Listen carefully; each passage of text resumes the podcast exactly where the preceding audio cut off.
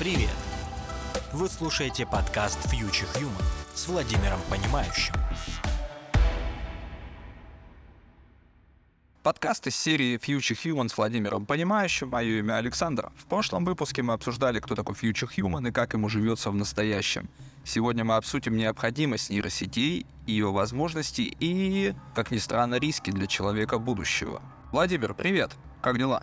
Да, приветствую. Очень рад, что на, наши встречи продолжаются, и мы начинаем говорить о будущем уже на постоянной основе. Отлично. А, смотри, я такую новость прочитал на этой неделе, что искусственный интеллект может быть композитором, но неизвестно, какое направление творчества он изберет.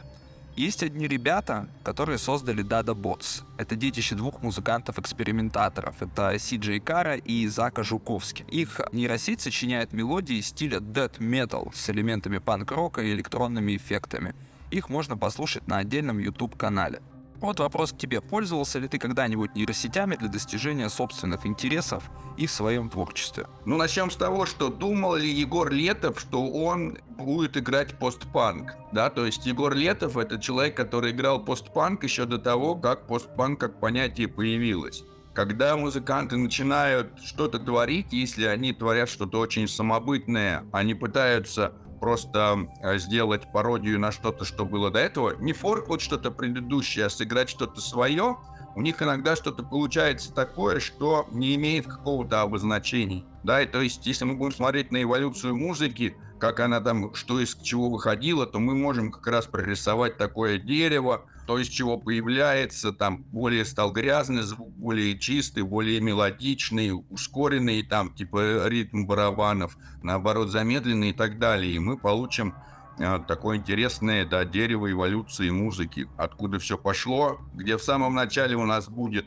с одной стороны, ритмичная музыка, а с другой стороны у нас будет э, мелодичная музыка, которая потом там соединилась в ритм и блюз и так далее. И, наверное, это целая э, тема для другого разговора об эволюции музыки как что появляется. А, второй момент, что я не пробовал создавать искусственным интеллектом э, музыку, но я слышал э, много разных интересных моментов, как э, искусственный интеллект, который пишет песни э, Нирваны. И, э, естественно, когда нейросеть э, что-то создает, в нее загружается какая-то база данных, исходя из которой она и что-то создает. То же самое происходит с нашими детьми.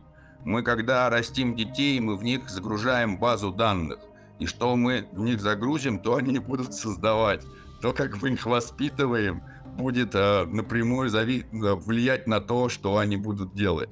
Если ребенка с детства э, учить писать death metal, то он вырастет и будет писать death metal. Слушай, ну получается, что рост детей, ну рост это как вот выращивание, не знаю, воспитание детей, наверное, это же ведь фактически как обучение нейросетей, но только в материальном мире, потому что дети, они вот здесь. А нейросеть — это детище цифрового мира уже. Мы уже искусственный интеллект, точнее так, мы не искусственный интеллект. Искусственный интеллект — это тот интеллект, который мы хотим создать такой же, как у нас, просто искусственно. Но на самом деле весь тот интеллект, который у нас создается в людях, он тоже создается, скажем так, искусственно. То есть мы искусственно учим детей называть вилку вилкой, ложку ложкой, кошку кошкой, а собаку собакой. Если мы будем растить детей и будем показывать им на кошечек и говорить, а это собаки, а будем показывать на собак и говорить, а это стол, то э, если дети не будут слышать каких-то альтернативных мнений, то они вырастут и будут называть кошечек собачками, а собачек столами. Мы же, когда учим э, нейросеть, мы и говорим, вот тебе массив данных, определяй его, как тебе хочется.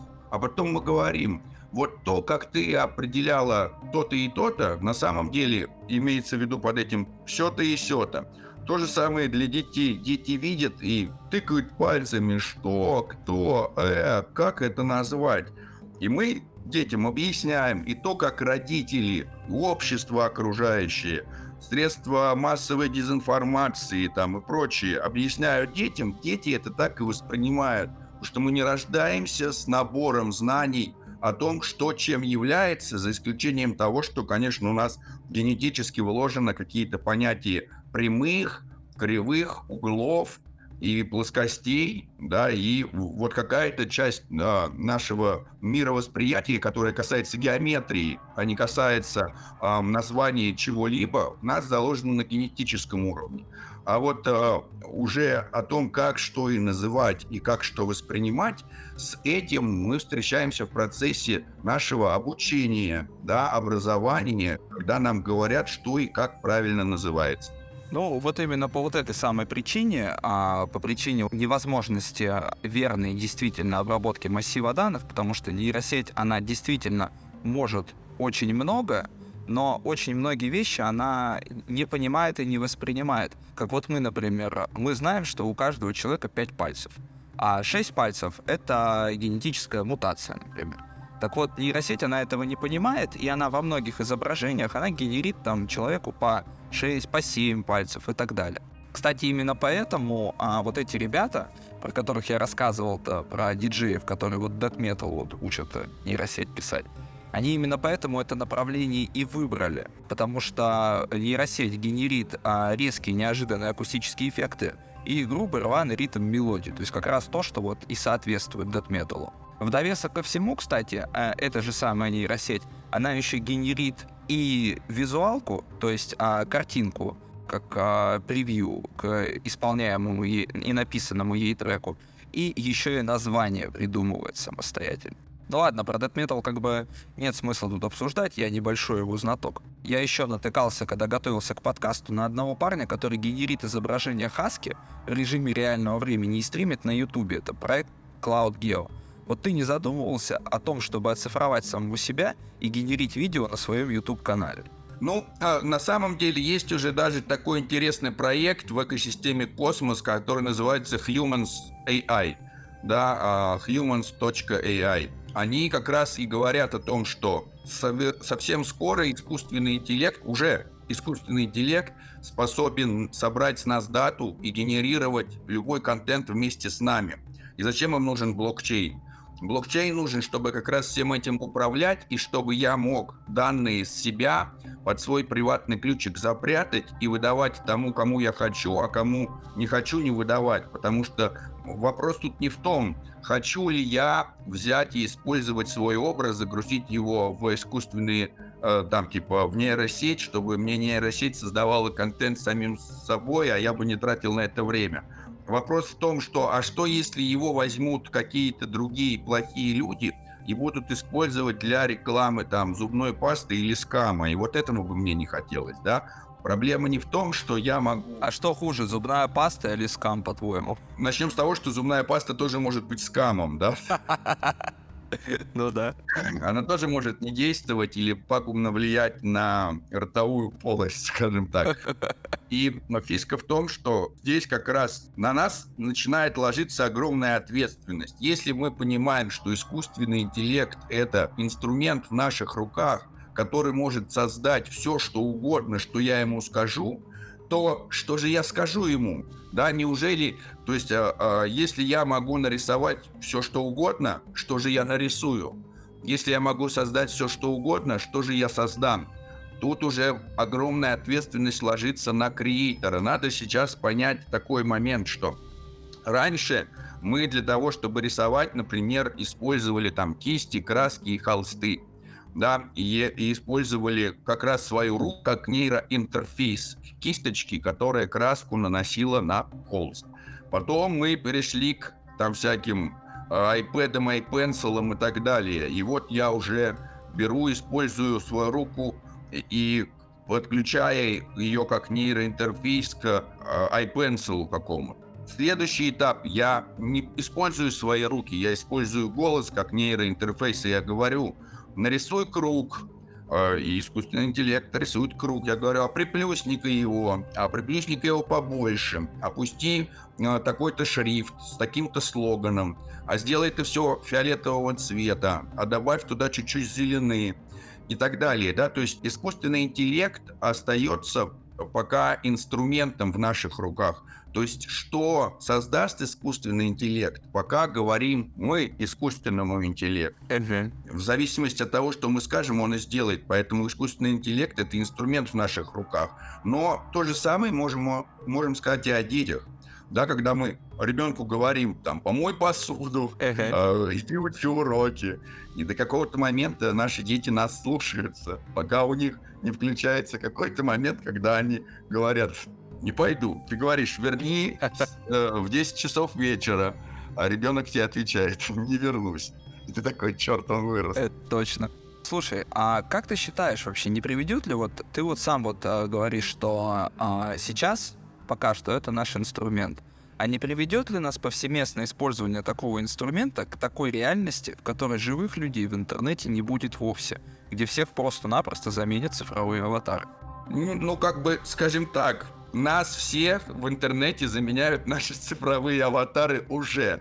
То есть вот сейчас наше общение идет, да, несмотря на то, что я нахожусь в одном материальном пространстве, ты в другом материальном пространстве. Мы общаемся сейчас в интернете, это наши цифровые аватары. И люди, которые будут смотреть, будут смотреть не на нас материальных, а на наши цифровые аватары и слушать наших цифровых аватаров. Мы просто приходим к тому, что мы распределяем свое эго, мы распределяем самих себя.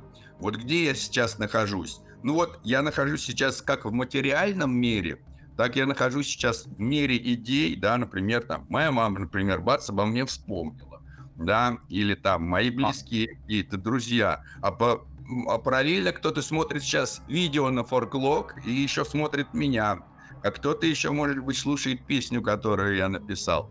И вот получается, что я сейчас нахожусь в, во многих пространствах и реальностях одновременно, просто вот в материальном, физическом э, пространстве я вот себя ощущаю, а в каких-то других я себя не то чтобы ощущаю, но кто-то другой меня там ощущает, и кто-то другой меня слышит или видит. А поэтому я не нахожусь сейчас только в одном месте. Я распределен по нескольким формам реальности. То же самое будет и с искусственным интеллектом. Наши все цифровые аватары, они не то чтобы прям мы материально-физические, но и мы материально-физические, не то чтобы наши цифровые аватары. И более того, а, многие из нас материальные и физические – когда создают своих цифровых аватаров, они вкладывают в этих цифровых аватаров что-то лучшее, да, они хотят быть, э, создать какой-то идеал, наверное, да, и, соответственно, потом это заставляет их в материальной жизни э, больше соответствовать своему цифровому аватару, да, э, чтобы люди, когда тебя видели, когда, то есть такое получается какой-то некоторый баланс. Мне нужно сбалансировать себя цифрового с собой материальным, чтобы я материальный сходился с я цифровым, чтобы люди потом при встрече со мной в материальном мире могли сказать, о, он, же такой же, как и в цифре. Слушай, а можно ли поставить знак равно между человеком будущего и цифровым аватаром, по-твоему? Ну, скажем так, что э, в каком-то моменте да, в каком-то моменте нет. Потому что в материальном мире у меня есть мои материальные потребности, и они выходят за пределы цифрового. Да, мне надо кушать, мне надо ходить в туалет, мне надо что-то такое делать в материальном мире, то желает мое тело, скажем так. Здесь мы, наверное, должны перейти вообще к такому вопросу о том, что такое сознание, что такое, как наше сознание формируется нами, и как мы сами э, изменяем свое сознание на фоне самоосознания. Да, то есть э, мы берем, пересматриваем, например, видео с собой или смотрим на себя цифрового там в прошлом, смотрим, что мы писали раньше, и такие думаем, ой, а как же мы это раньше так написали? Теперь мы абсолютно по-другому думаем. И вот э, на таких разностях мы берем и перестраиваем себя. Мы сами можем быть с собой несогласными. То же самое, если э, пересмотреть свои старые фотографии или вспомнить свои старые поступки, мы понимаем, что э, в данный момент времени мы не те, кто были там 5 лет назад, 10 лет назад и так далее. То же самое происходит с нашими цифровыми аналогами. Люди будущего, они просто э, занимаются тем, что они создают и работают над своей цифровой стороной и пытаются ее как-то улучшить. Вот как мы в материальном мире пытаемся улучшить самих себя, да, либо спортом занимаемся, там, просматриваем какой-то видеоконтент, занимаемся самообразованием, оттачиваем какие-то свои скиллы, точно так же мы занимаемся и апдейтом своего цифрового аватара. А разве самообразование не улучшает тебя в идейной реальности? Это и есть, наверное, да, вот работать над э, самообразованием, это то, что как раз мне прибавляет больше идей. Просто, наверное, скажем так, есть же образование с точки зрения того, как мы оперируем знаниями, а есть наше самообразование с точки зрения э, приобретаемых скиллов. Например, да, играть на гитаре. Э, я беру в материальном мире свои пальцы, учу куда быстрее передвигаться, создаю себе новые э, нейронные связи. И одно с другим очень плотно связано. То есть, например, мелкая моторика напрямую влияет на э, наши математические способности. Дети, которые рождаются без пальчиков, они мало двигают э, пальчиками, у них, соответственно, не создаются те нейронные связи, которые отвечают за мелкую моторику. А потом вот эта шина в нашем мозгу, которая создается благодаря мелкой моторике, отвечает за наши математические способности, частично за наши э, языковые способности. То есть, э, так или иначе, эм, мы просто берем и укрепляем какие-то нейронные связи, которые наш мозг потом использует абсолютно для разных моментов и проводит разные э, сигналы. Или, например, наш мозг не очень круто берет и объединяет наши нейроны, отвечающие за визуальное восприятие и за наше звуковое восприятие. А вот а, если потреблять, например, какие-то психоделики, такие как там лизергиновая кислота, да, там грибы, то вот иногда люди говорят, что они смогли визуализировать музыку, да, то есть это прямое показание того, что отдел, который отвечает за визуальное восприятие с музыкальным, начал получать новые нейронные цепочки. Синестезия называется это явление.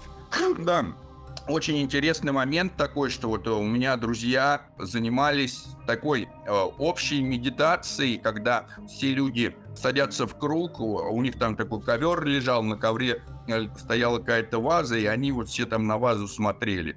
И они, э, бы, конечно, все это эзотерика, и я там сейчас не про эзотерику, они пришли к такому интересному моменту, что а, вот если когда они долго сидели и концентрировались, те люди, у которых был опыт потребления кислоты или грибов, у тех ковер начинало визуалить. Да, то есть, э, а те, у кого не было такого э, опыта потребления психоделиков, у того ковер не начинал визуалить. То есть мы можем сказать, что мозг, который пережил уже какие-то опыты, создал на этом нейронные сцепочки, и по ним этот сигнал проходит, и, соответственно, может нам это а, в мозг, а, как это, проецировать.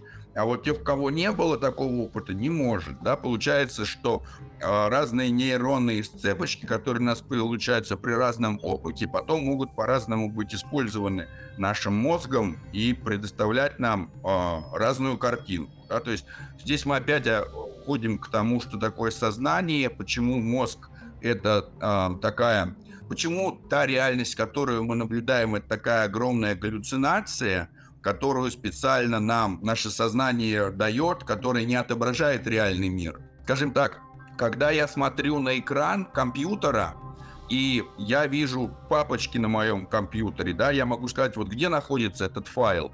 В левом нижнем углу экрана или там в правом верхнем углу экрана? Нет, как бы экран не отображает работу компьютера, да, какого размера файл как, какого он формы.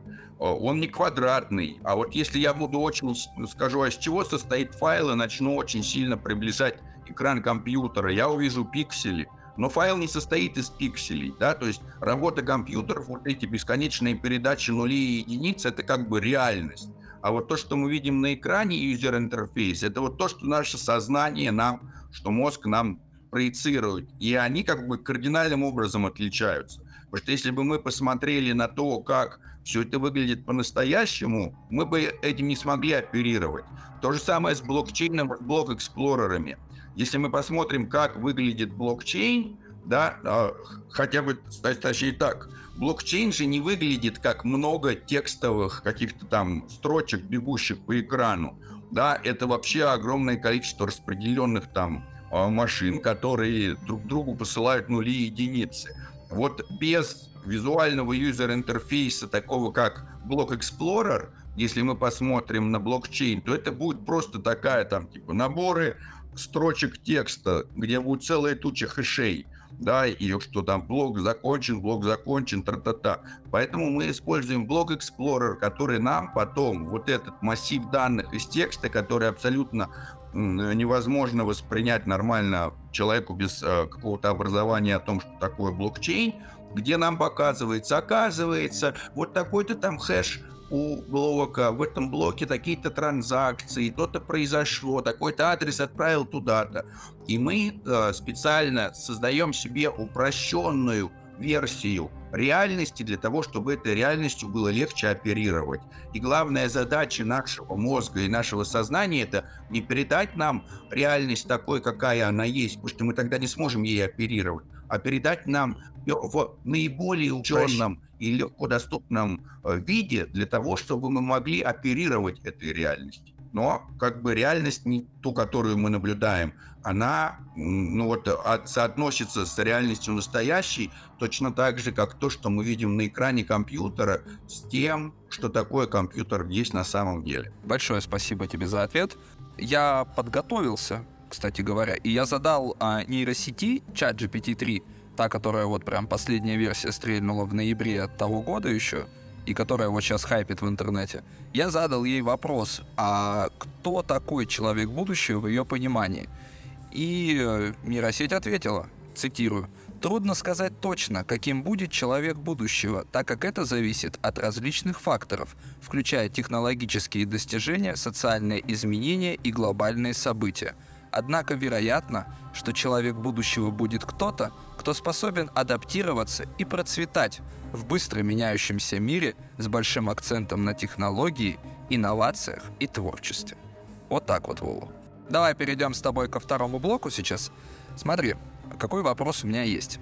Нейросети генерируют видео, изображение, музыку по заданному человеком алгоритму – Фактически, они обладают невероятным набором навыков, которым человеку было необходимо обучаться очень долгое время. Если рассматривать нейросеть как сущность, она может абсолютно все в пределах своих компетенций, но не хочет ничего. Этично ли использовать нейросети и нужно ли закреплять права за цифровыми сущностями? Что думаешь по этому поводу? Ну, скажем так, мы просто э, непреодолимо с этим встретимся, да, по если мы будем говорить о правах цифровых сущностей. Потому что есть много таких вопросов, которые, или даже там касается прав робота, которые мы сами для себя не можем решить как люди. То есть, э, скажем так, если я беру и говорю, вот это кошечка, а это собачка, и я это определяю, я потом нейросети говорю, вот тебе массив данных, там 50 тысяч картинок с кошечками, 50 тысяч с собачками, размечая, она разметила – я и там, где она говорю, вот здесь кошечка была, а здесь собачка, здесь кошечка, здесь собачка. Я ей там показываю новую картинку, она мне определяет, кошечка это или собачка. Но, допустим, появляется какая-то новая форма кота-пса, да, которая там не кошечка и не собачка, или и кошечка, и собачка одновременно.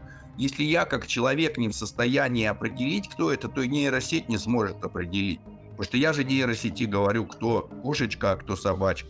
Да, если я как человек не способен решить моральную дилемму какую-либо и дать правильный ответ, как я нейросети скажу, как в этом, как правильно, а как нет, как я ребенку объясню. Если я сам не знаю, что такое хорошо, а что такое плохо, как мне объяснить ребенку, что такое хорошо и что такое плохо? Как мне нейросети объяснить, что такое хорошо, что такое плохо? У нас перед человечеством стоят много разных морально-этических э, вопросов, на которые мы до сих пор не в состоянии дать какого-то ответа одного, или по которому мы э, приходим к спорам. Да, например, э, морально-этический такой теоретический вопрос с вагонеткой, что мы видим, что едет вагонетка, и эта вагонетка должна врезаться там в группу шахтеров.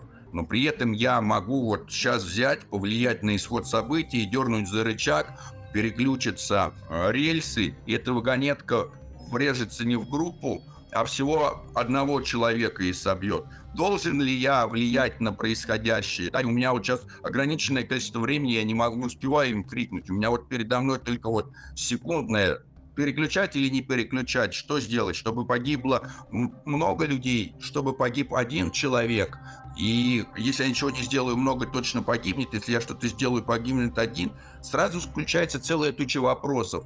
А, а что это за люди, а как, да, или машина едет, и она видит, что либо ей надо врезаться в остановку, э, где люди стоят, либо она врезается и избивает там бабушку, которая переходит там через дорогу. А как бы третьего не дано, потому что либо туда, либо сюда. И вот искусственный интеллект уже вот понимает, ему надо сделать выбор, кого, в кого же он врежется. Да, там на остановке а, может быть кто? А, организованная преступная группировка, которая там собирается кого-то сейчас ограбить, убить, а бабушка это доктор а, там а, физических наук, которая идет в лабораторию там с последними данными об эксперименте или как? А может быть, знаешь как, Вова, еще? А может быть, а, вот эти вот пять человек, которые на остановке стоят, это а, отцы а, в многодетных семьях, а бабушка это переодетый Усама Бен Ладен, например. Да, да, да, да, конечно. Э, то есть имеется в виду так. И вот э, мы здесь начи... становимся перед таким моментом, что как бы, а машина, она, ну, типа, либо ей надо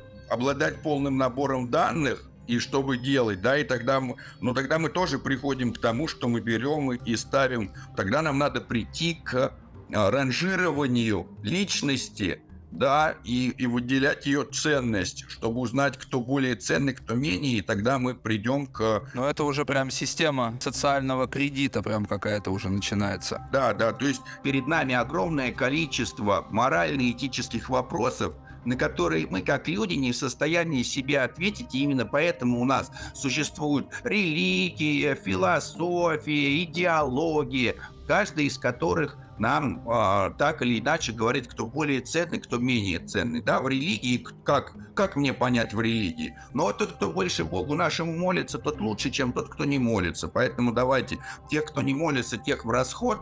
Ну-ка, определи, крестики у них висят на шеях. Вот сбивай того, у кого нет креста. Так, ну отвечая на вопрос, смотри, Вов, все-таки цифровая сущность, она где-то ниже находится, и э, следует ли закрепить за ними права? Я так понял, что пока непонятно, потому что мы еще сами не знаем, что хорошо, что плохо, и как мы можем, в принципе, цифровой сущности раздать какие-то права, если мы еще с самими собой не смогли определиться. Как-то так? Очень хорошо, что мы э, после Второй мировой войны пришли к такому пониманию, как э, права человека, да, которые не сразу появились. И мы у нас есть теперь такой били права в человека, да, в которых мы понимаем, что пытать людей нельзя, что да, каждый человек имеет право на достойную жизнь и так далее. То есть, так или иначе, мы разделяем какие-то безоговорочные права человека. И то есть, даже если кто-то кого-то пытал, то это не значит, что мы должны так же делать. Да, мы говорим, пытки это плохо, а вот что делать с теми, кто пытает людей? Вот не надо их пытать все равно да, потому что даже если они так плохо поступили, вот мы как раз так не должны поступать. И вот есть э, э, такие какие-то понятия, да, которые э, мы говорим общечеловеческие, и они должны распространяться и на цифровых сущностей. Так или иначе, мы будем жить в мире, где для нас, для многих, искусственный интеллект будет куда ближе и куда роднее, чем многие другие люди. Э, давай так вот пошагово представим это. А, вот, а, есть отличный фильм, который мне очень понравился, называется «Sure», где а, главный герой фильма влюбляется в искусственный интеллект, в операционную систему искусственный интеллект и испытывает к ней абсолютно реальные чувства. И это искусственный интеллект тоже влюбляется в главного героя. Да, то есть мы прекрасно понимаем, что несмотря на то, что наше общение сейчас цифровое, мы от него испытываем вполне реальные ощущения.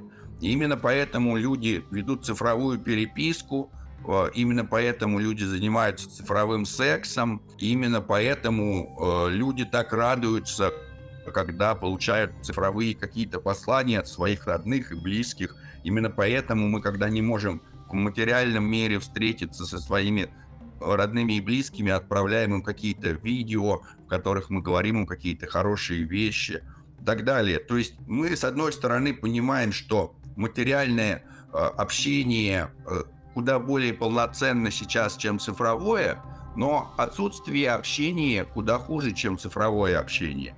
Вот у меня есть мой сын, и мы живем с ним в разных материальных пространствах. Но мы созваниваемся с ним, играем, встречаемся в играх. То есть мы, например, созваниваемся по телеграмму, а потом играем в одну игру. И мы одновременно с ним находимся как в телеграме, так и, а, и в игре, и вместе играем, там, побеждаем. Я так, о, там, папа и сын, команда номер один, мы вынесли всех врагов. Да, то есть а, все это взаимодействие, оно приносит абсолютно реальные ощущения, и вот э, это нам и дает понять, что нету большой разницы между цифровым и материальным с точки зрения того, что и то, и то реальное. Но и цифровое дает нам то, что не может дать материальное. Например, общение на гигантских расстояниях. Да, и материальное нам может дать то, что не может дать цифровое. Да, там, обняться, э, почувствовать себя в одном пространстве, э, там, типа, прикоснуться, разделить друг с другом пищу. Спасибо тебе за ответ. Смотри, давай вернемся к нашим вот нейросетям. А, ну, непонятно пока, есть ли смысл закреплять права за цифровыми этими сущностями. Но вот фактически мне видится в будущем такая ситуация.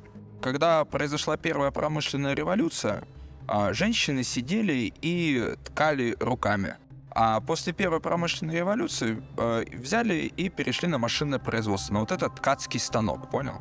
То есть и там, где одна женщина вот а, сидела и ткала полотно, ткацкая машина могла заменить 10 таких женщин. То есть произошло значительное ускорение производства. Я сам, как человек, который половину жизни посвятил творчеству, я в шоке от мастерства Майджорни. Она дает визуал значительно лучше и быстрее, чем я. Понятное дело, вот эти вот артефакты, за которые я говорил про 7 пальцев, но я думаю, это исправить в течение там ближайших месяцев-года. В связи с этим вот такой вот вопрос, связанный и с ткацкими станками, и вот с мастерством Майджорни. А может ли нейросеть вытеснить человека с рабочего места, и случится ли это на нашем веку? Что думаешь по этому поводу? Ну, как бы мы к этому идем. Наверное, нам для этого и нужны нейросети, чтобы вытеснить наконец-то нас с рабочих мест. Потому что трактор должен работать, он железный. Да, как бы человек не создан для работы. Человек должен заниматься чем-то, что является humans, да, гуманитарным. Мы должны творить, там, типа танцевать, общаться, а, вот а, как бы смысл создавать искусственный интеллект, чтобы потом при этом заниматься рутинной работой, ну как-то как бессмысленно. Мы и создаем как раз искусственный интеллект и, а, и обучаем его, чтобы он делал за нас все быстрее, лучше и круче э, чтобы мы могли освободить себе свое время, свои интеллектуальные творческие потенциалы для реализации чего-то большего. То есть э, э, так и должно быть. Э, иначе это, грубо говоря, как создать трактор и продолжать самому лопатой копать.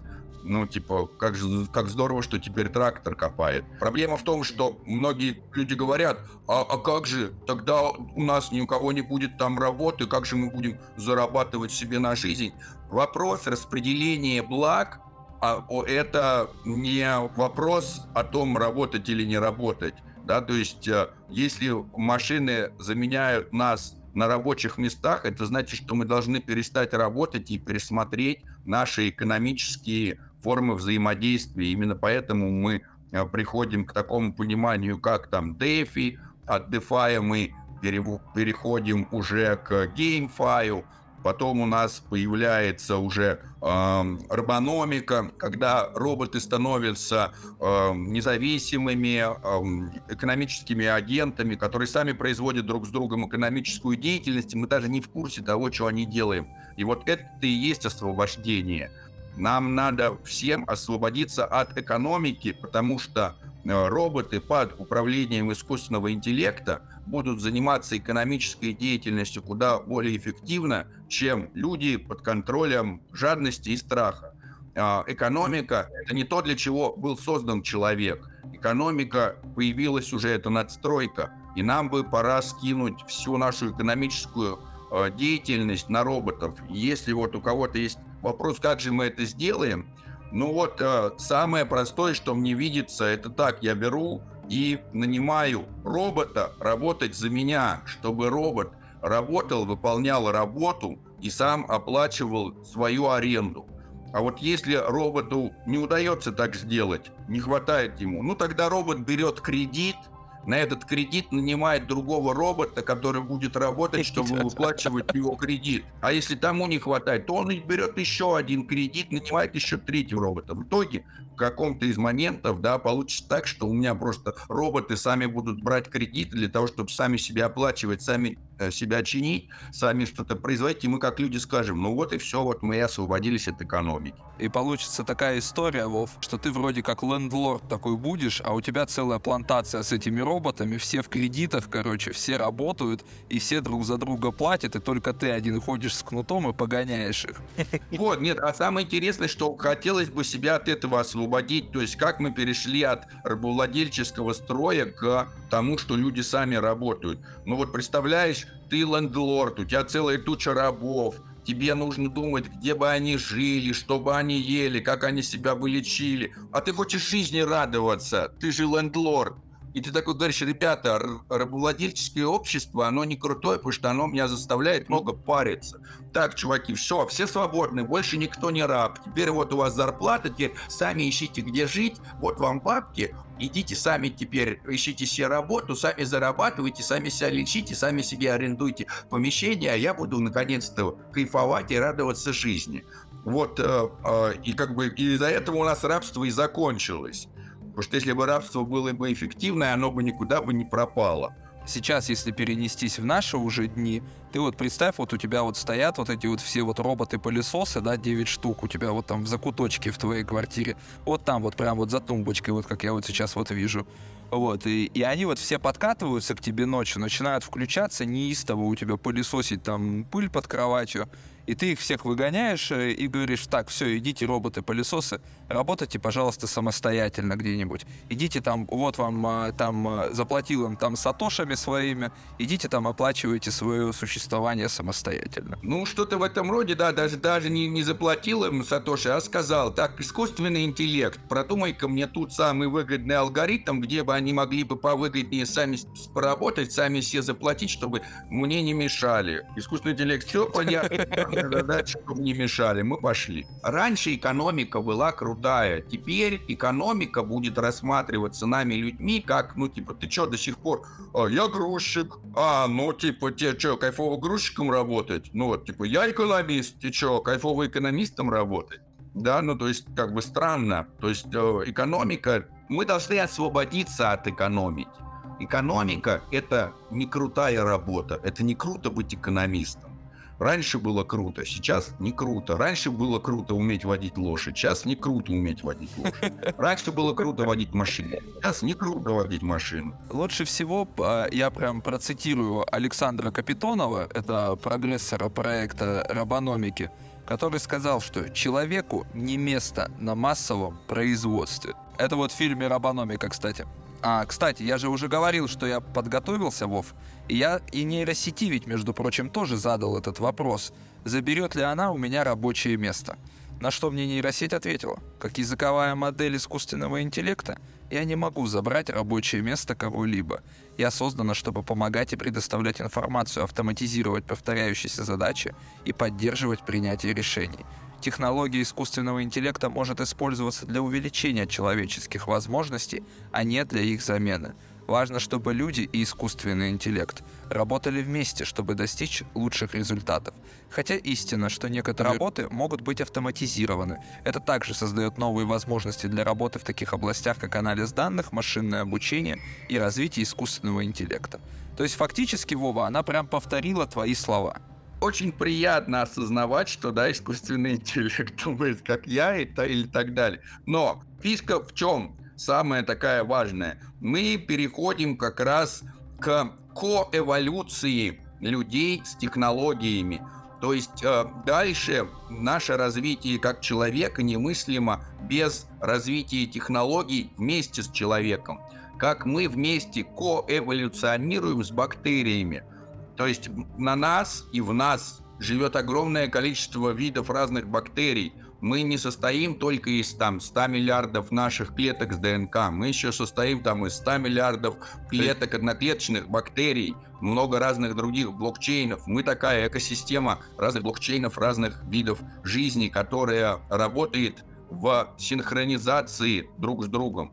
И вот какие-то бактерии, они коэволюционируют вместе с нами. То есть они лучше адаптируются к нам, а мы лучше адаптируемся к окружающей среде, и в итоге мы вместе живем и вместе эволюционируем. То же самое с технологиями. Да, мы можем увидеть, как эволюционируют очки, мы уже не видим почему-то пенсне, мы видим, как эволюционируют сотовые телефоны, да, кнопочные пропадают, не кнопочные остаются, все они стали выглядеть почти одинаково и так далее. То есть э, наше будущее это такие цифровые кентавры, да, смесь людей высоких технологий, где как технологии, так и мы адаптируемся к Э, изменяющимся условиям, и останутся те технологии, которые нам будут помогать адаптироваться, но и мы оставим только те технологии, которые помогают э, адаптироваться нам же опять.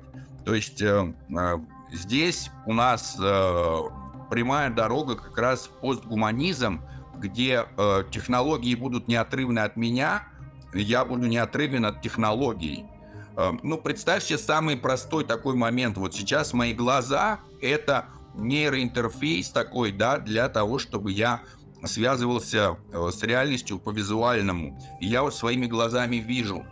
Я беру, запускаю дрона, и этого дрона говорю, летай за мной и смотри на меня камерой. На себя надеваю очки, э, которые мне в глаза проецирует то, что видит дрон. Я могу идти по улице и видеть себя сзади, как в компьютерной игре. Я также буду ходить и ну, говорить дрону, ну-ка приблизь, посмотри туда. А теперь я беру и создаю много таких дронов. Я в этих очках, я могу переключаться с дрона на дрон. Я могу видеть глазами целые тучи видеокамер. С большой масштаб, малый масштаб, за мной, посмотри назад и так далее. И вот мне мои глаза уже, в принципе, и не нужны я беру себе, включаю чипчик в зрительный отдел, да, который у меня по моей воле переключается с камеры на камеру. Я могу э, смотреть в любом месте, в любое время, как Google Maps, только у меня прям в голове. Слушай, это прям соотносится очень хорошо со следующим вопросом, который я тебе задам.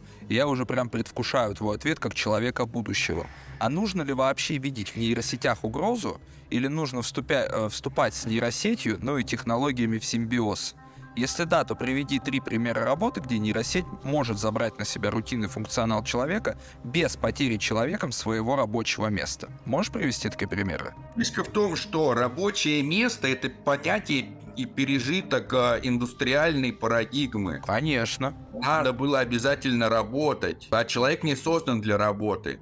То есть рабочее место – это что-то такое механическое, когда индустриальная парадигма рассматривает весь мир как огромный механизм, а мы в этом механизме какие-то детали. Да, как бы, имеет ли смысл бороться с машиной, ведь в ней роль детали оставлена нам, стоит просто уйти из механизма, и он поломается сам. Да, это большая разница между экосистемой и механизмом.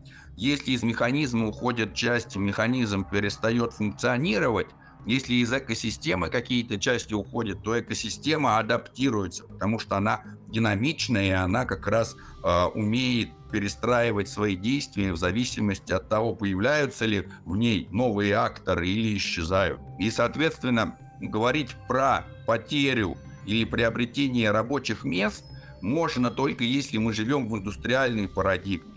Если мы говорим о людях будущего, то у нас нет понятия рабочих мест. У нас есть появляется понятие участия в чем-либо, да, в какой-то экосистеме. Участвуешь ли ты в чем-то или не участвуешь? Так вот, наше участие, оно будет только куда более усиливаться искусственным интеллектом.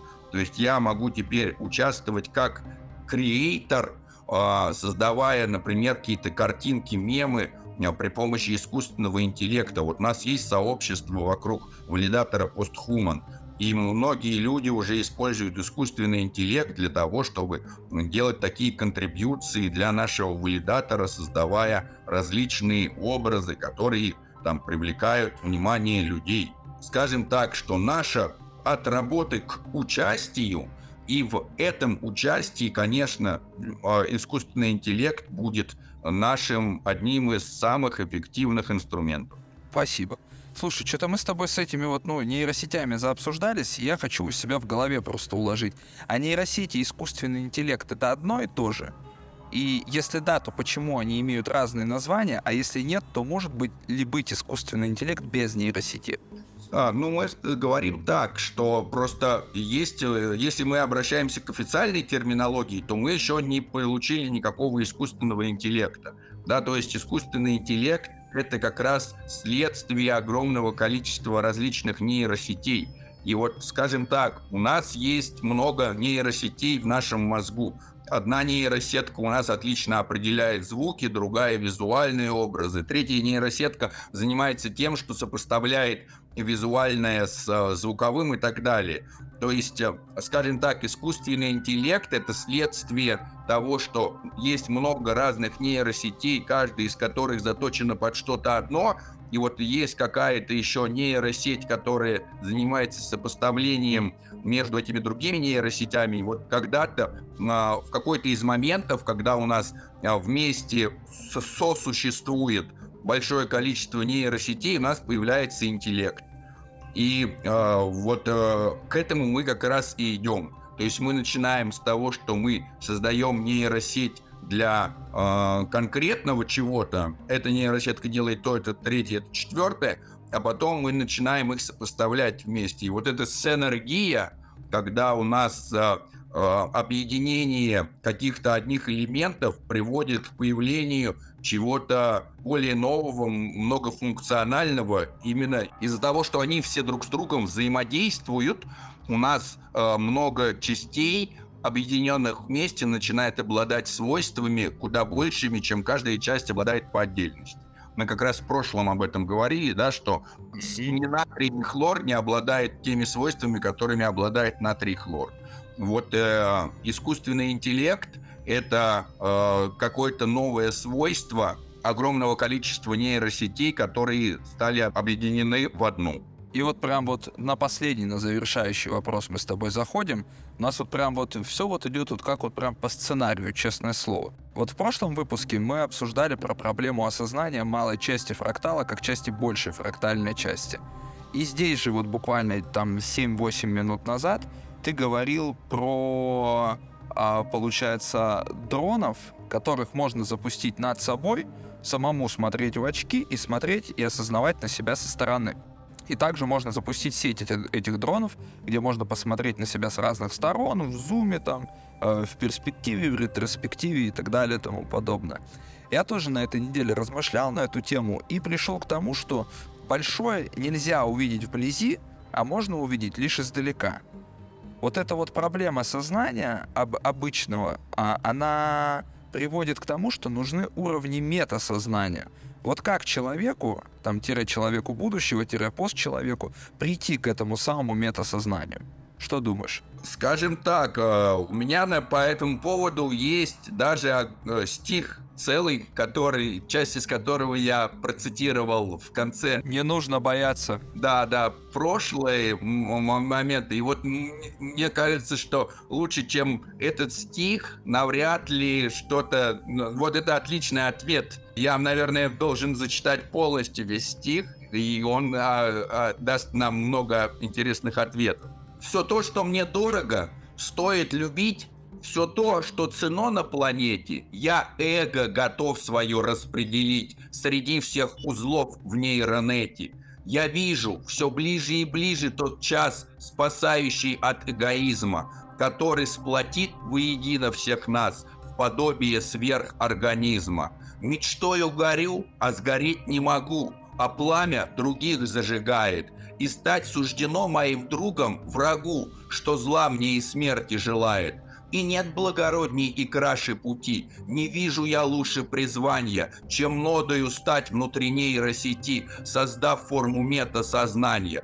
Пусть кто-то боится себя потерять, считая себя чем-то важным. Нам смысла нет труса за страх укорять. Нам нужно, чтобы трус стал отважным. А сверхорганизм откроет пути, что могут э, спасти и увлечь. Но пути эти смогут найти и пройти лишь те, кто захочет жить вечно. Да, то есть эм, я думаю, что у нас есть только один такой Подожди. путь.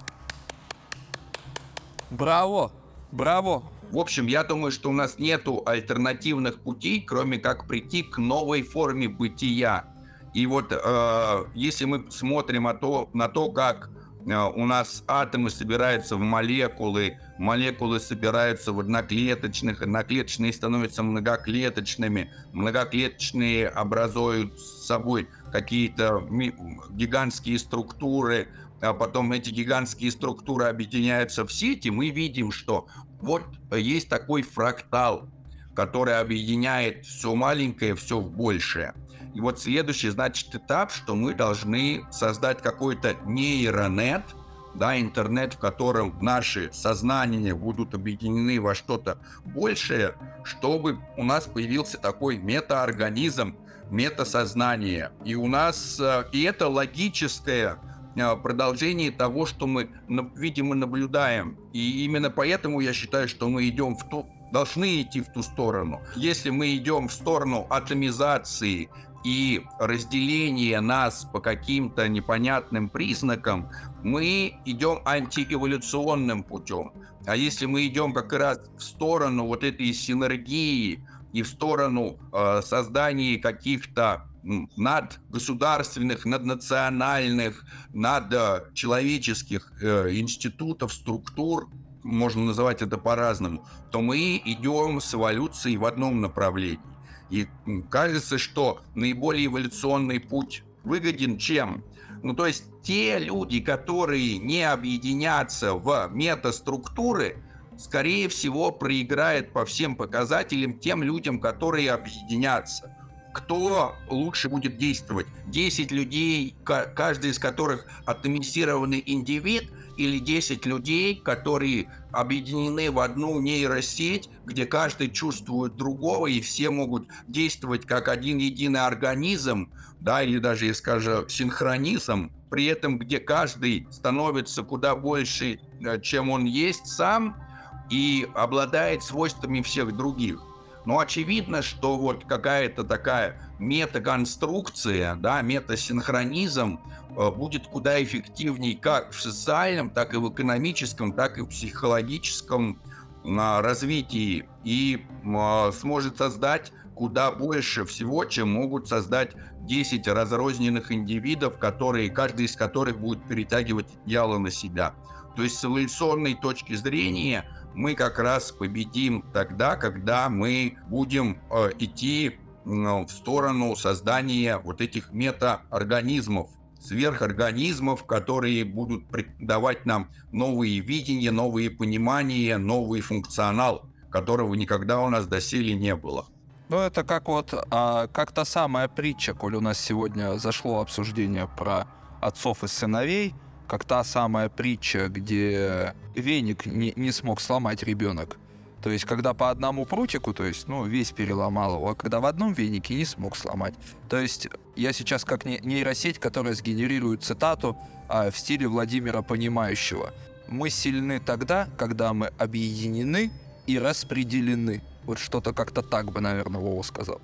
Да, да, конечно. Э, Просто нам наш словарный запас сейчас постоянно будет пополняться новыми словами, которых до этого не было, да, то есть мы никогда раньше не использовали слово синхронизация как существительное, да, при этом слово организация, она может быть как и действием, как и глаголом, так и существительным. Вот слово синхронизация раньше у нас только было глаголом, а теперь у нас слово синхронизация становится и существительным. И все это вообще называется тезаурус, да, то есть словарь, который имеет отношение к появлению новой парадигмы. А, Ну, то есть в парадигме плоского мира, в нашем тезаурусе, нету таких понятий, как орбита или первая космическая скорость. А вот в мире, где мы представляем там Землю шариком, вращающимся вокруг других шариков, у нас появляются такие новые слова, как орбита и космическая скорость. Соответственно, новая цифровая парадигма будет нам приносить куда больше новых интересных слов, которые в предыдущих парадигмах ничего не значат, как в плоском мире слово орбита ничего не значит. Вот. Э, так у нас будут э, переделываться смыслы предыдущих слов, да, как у нас теперь адвокат сообщества есть или да, амбассадор, посол проекта, который слова, как в предыдущих парадигмах, а смыслы абсолютно другие. Это была такая тоже серия на Forklog, Fork the System, можно будет тоже ссылочку на нее, наверное, вставить. Новые слова дадут нам новые представления, новый функционал. И самое интересное, что каждый из нас сейчас может быть создателем вот этих новых слов, вводить их в обиход, начинать их использовать и э, самостоятельно делать наше будущее уже сегодня, потому что будущего как такового не существует. То есть я, э, не существует такого, как через блок. Я понимаю, что у меня есть блоки прошлого, которые записаны и не изменить, и есть блок настоящего. Вот он открылся, в него транзакции закидываются. Вот я понимаю, что следующий блок будет построен на э, всех хэшах э, транзакций, которые вот сейчас попадают в блок настоящего, и будет зависеть от хэша самого блока. Но вот что будет через блок, я не могу тебе сказать. То есть через блок не существует, и поэтому как бы не существует будущего. А, это наше такое представление, что оно есть, но его нету. Мы формируем будущее прямо сейчас, и сейчас почти у каждого есть реальные возможности повлиять на то, каким это будущее будет. Все верно. Завершение. Хотел бы завершить все это мероприятие наше с тобой. Также а, в нейросети был задан вопрос, как достичь метасознания. На что нейросеть ответила, что можно практиковать медитацию, сосредоточиться на настоящем моменте и наблюдать за своими мыслями и эмоциями без судейства. То есть фактически она рекомендует сделать ровно то же самое, что твои ребята, которые сидели на ковре и смотрели на вазу. Вот. А, Вова, завершающее слово тебе. Ну, а, мое завершающее слово теперь не будет коротким, потому что шагну-ка я чуть-чуть подальше, чем искусство. А давай. Чтобы создать метасознание, нам надо, первое, а, нейроинтерфейсы. Эти нейроинтерфейсы должны к нам надеваться на голову или э, вживляться к нам как чипы и должны собирать с нас мозговую деятельность, и это уже существует. То есть у нас э, наши мысли, они э, могут легко восприниматься как э, какое-то действие магнитных полей, которые мы можем считывать. Следующее, что каждый из нас тренирует свою нейросеть, которая определяет его мозговую активность и переделывает их в понимании. То есть я думаю о зеленом, да, нейросеть смотрит, какие у меня там магнитные поля, как что распространяется, и говорит, определяют как зеленый а вот это как пойти налево, направо, это как А, Б, это как слово и так далее. Соответственно, после этого каждая наша мысль легко нашими э, нейроинтерфейсами считывается, и нейросетью легко понимается, считывает наши собственные мысли. После этого мы наши собственные мысли можем легко, благодаря Wi-Fi сверхскоростному, передавать другим. И вот здесь нам надо то, чего у нас еще не до конца есть, но то, что есть у Илона Маска. Какие-то чипы, которые нам уже вставлены в мозг. Нейролинки какие-то вроде. Да, да, которые принимают данные с других нейроинтерфейсов и отправляют нам в мозг так, как э, мы их отправляем другим. То есть должен быть какой-то коммуникационный протокол между моей нейросетью, которая понимает мои мысли, и между нейросетью другого участника такой нейросети, которая, чтобы ему мои мысли правильно э, декодировались и правильно отправлялись в мозг. Следующим моментом мы думаем, а где же нам хранить все вот эти базы данных и все эти массивы данных наших мыслей?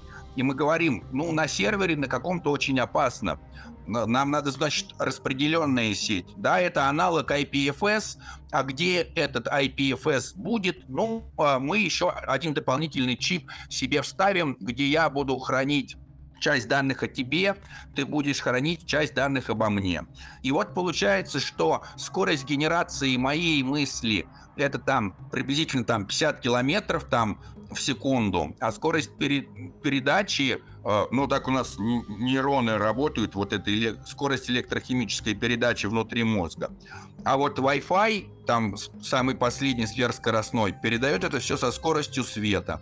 И мне получается, что мне обратиться в распределенное облако хранение данных, которые находятся вот на нас, на всех, кто себе эти чипчики вживил и кто себе эти нейроинтерфейсы установил, мне куда быстрее мысли доставать прямо из облака, чем свои даже собственные генерить. И вот ты э, сидишь, например, рисуешь картинку, а я э, стою и готовлю э, какое-то там кофе. И вдруг ты понимаешь, что ты чувствуешь запах кофе, а я ощущаю радость рисования картинки. Потому что мы с тобой связаны. При этом мы занимаемся абсолютно разным. И я остаюсь тем же, кто я есть, но я начинаю получать все возможности и все, э, все ощущения. Если я захочу, я могу переключаться, могу отключать, могу сказать, ну сейчас не скачивай, а сейчас скачивай, а сейчас вот с этого конкретного человека и мы становимся такими хранителями данных друг о друге.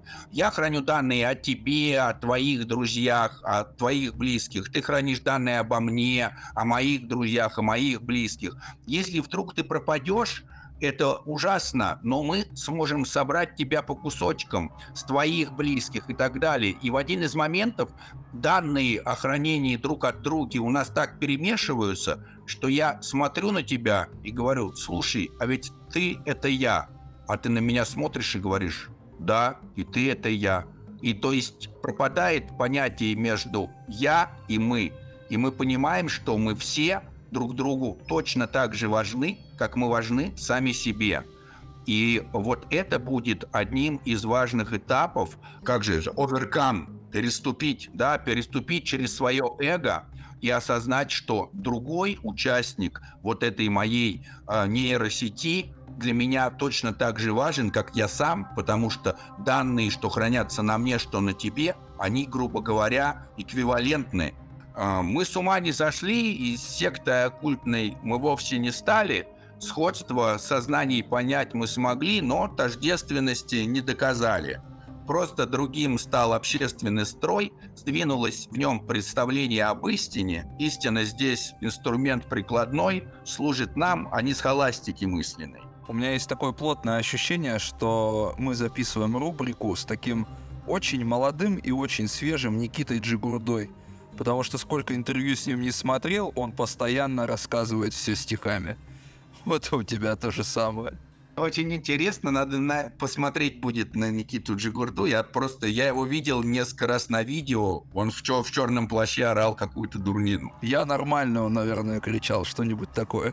Что- что-то же. Вот, да, но фишка в том, что мы не можем доказать, наверное, тождественность наших сознаний, но мы можем но мы понимаем, что думать выгоднее, что все мы тождественны, и тогда мы э, получим куда больше, чем думая, что мы все являемся атомизированными индивидами. Нет у нас, наверное, других путей, кроме вот создания таких нейросетей. Слушай, ну это же прям вот, ну, э, это несмотря на то, что это завершение нашего с тобой эфира, тем не менее, это хорошая тема для обсуждения в следующем эфире.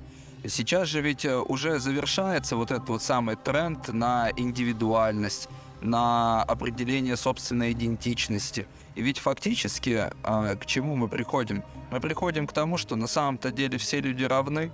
Так как все люди равны, то несмотря на всю эту а, на всю эту распределенную идентичность там по гендерам, по ориентациям, по всеразличным а, другим вещам, все равно мы все же ведь фактически тождественны. И мы все важны друг другу так же, как мы важны самим себе. Да, да, все мы равные, при этом все мы разные, и каждый из нас может привнести что-то такое, что другой не может. Именно поэтому у нас во всех компьютерных там играх есть воин, маг, лучник, и все они э, равные как игроки, но все они разные. У кого-то один скилл, у кого-то другой. И вся команда обладает всеми бонусами всей, всех участников. Вот точно так же нам надо понять, что несмотря на то, что все мы разные, кто-то из нас мечник, кто-то у нас лучник, кто-то маг, все мы при этом равные участники команды. Просто кто-то из нас хочет получить э, щит как артефакт, а кому-то хочется лук и стрелы как артефакт. А тебе что хочется? Мне хочется, э, а я, наверное, бард в этом плане, да. Мне, э, я э, нетворкер, мне хочется петь песни, чтобы у других э, людей поднималось настроение. Это хорошо. Но вот я вот сейчас прямо во время подкаста решил раскинуть одну случайную карту Таро, и тебе выпала карта Колесо Фортуны из старших арканов. Поэтому не знаю, не знаю. Я вот тебе, ну, смотри, смотри, вот. Вот, это чтобы ты не подумал, что я тебя тут а, обманываю. Вот, посмотри на экран, прям вот тебе колесо фортуны. Очень, очень хорошо, да. Э, очень придется нам, нам всем, мы все надеемся на, с одной стороны, на удачу, с другой стороны, у меня есть четкое осознание, что как бы удача, она придет, приходит тем, кто, э, как бы удача танцует с тем, кто приглашает ее на танец. Ай, хорошо завершил. Вов, большое спасибо тебе за подкаст. До встречи через неделю. Все, всего доброго, на связи. Вы прослушали подкаст Future Human. До новых встреч!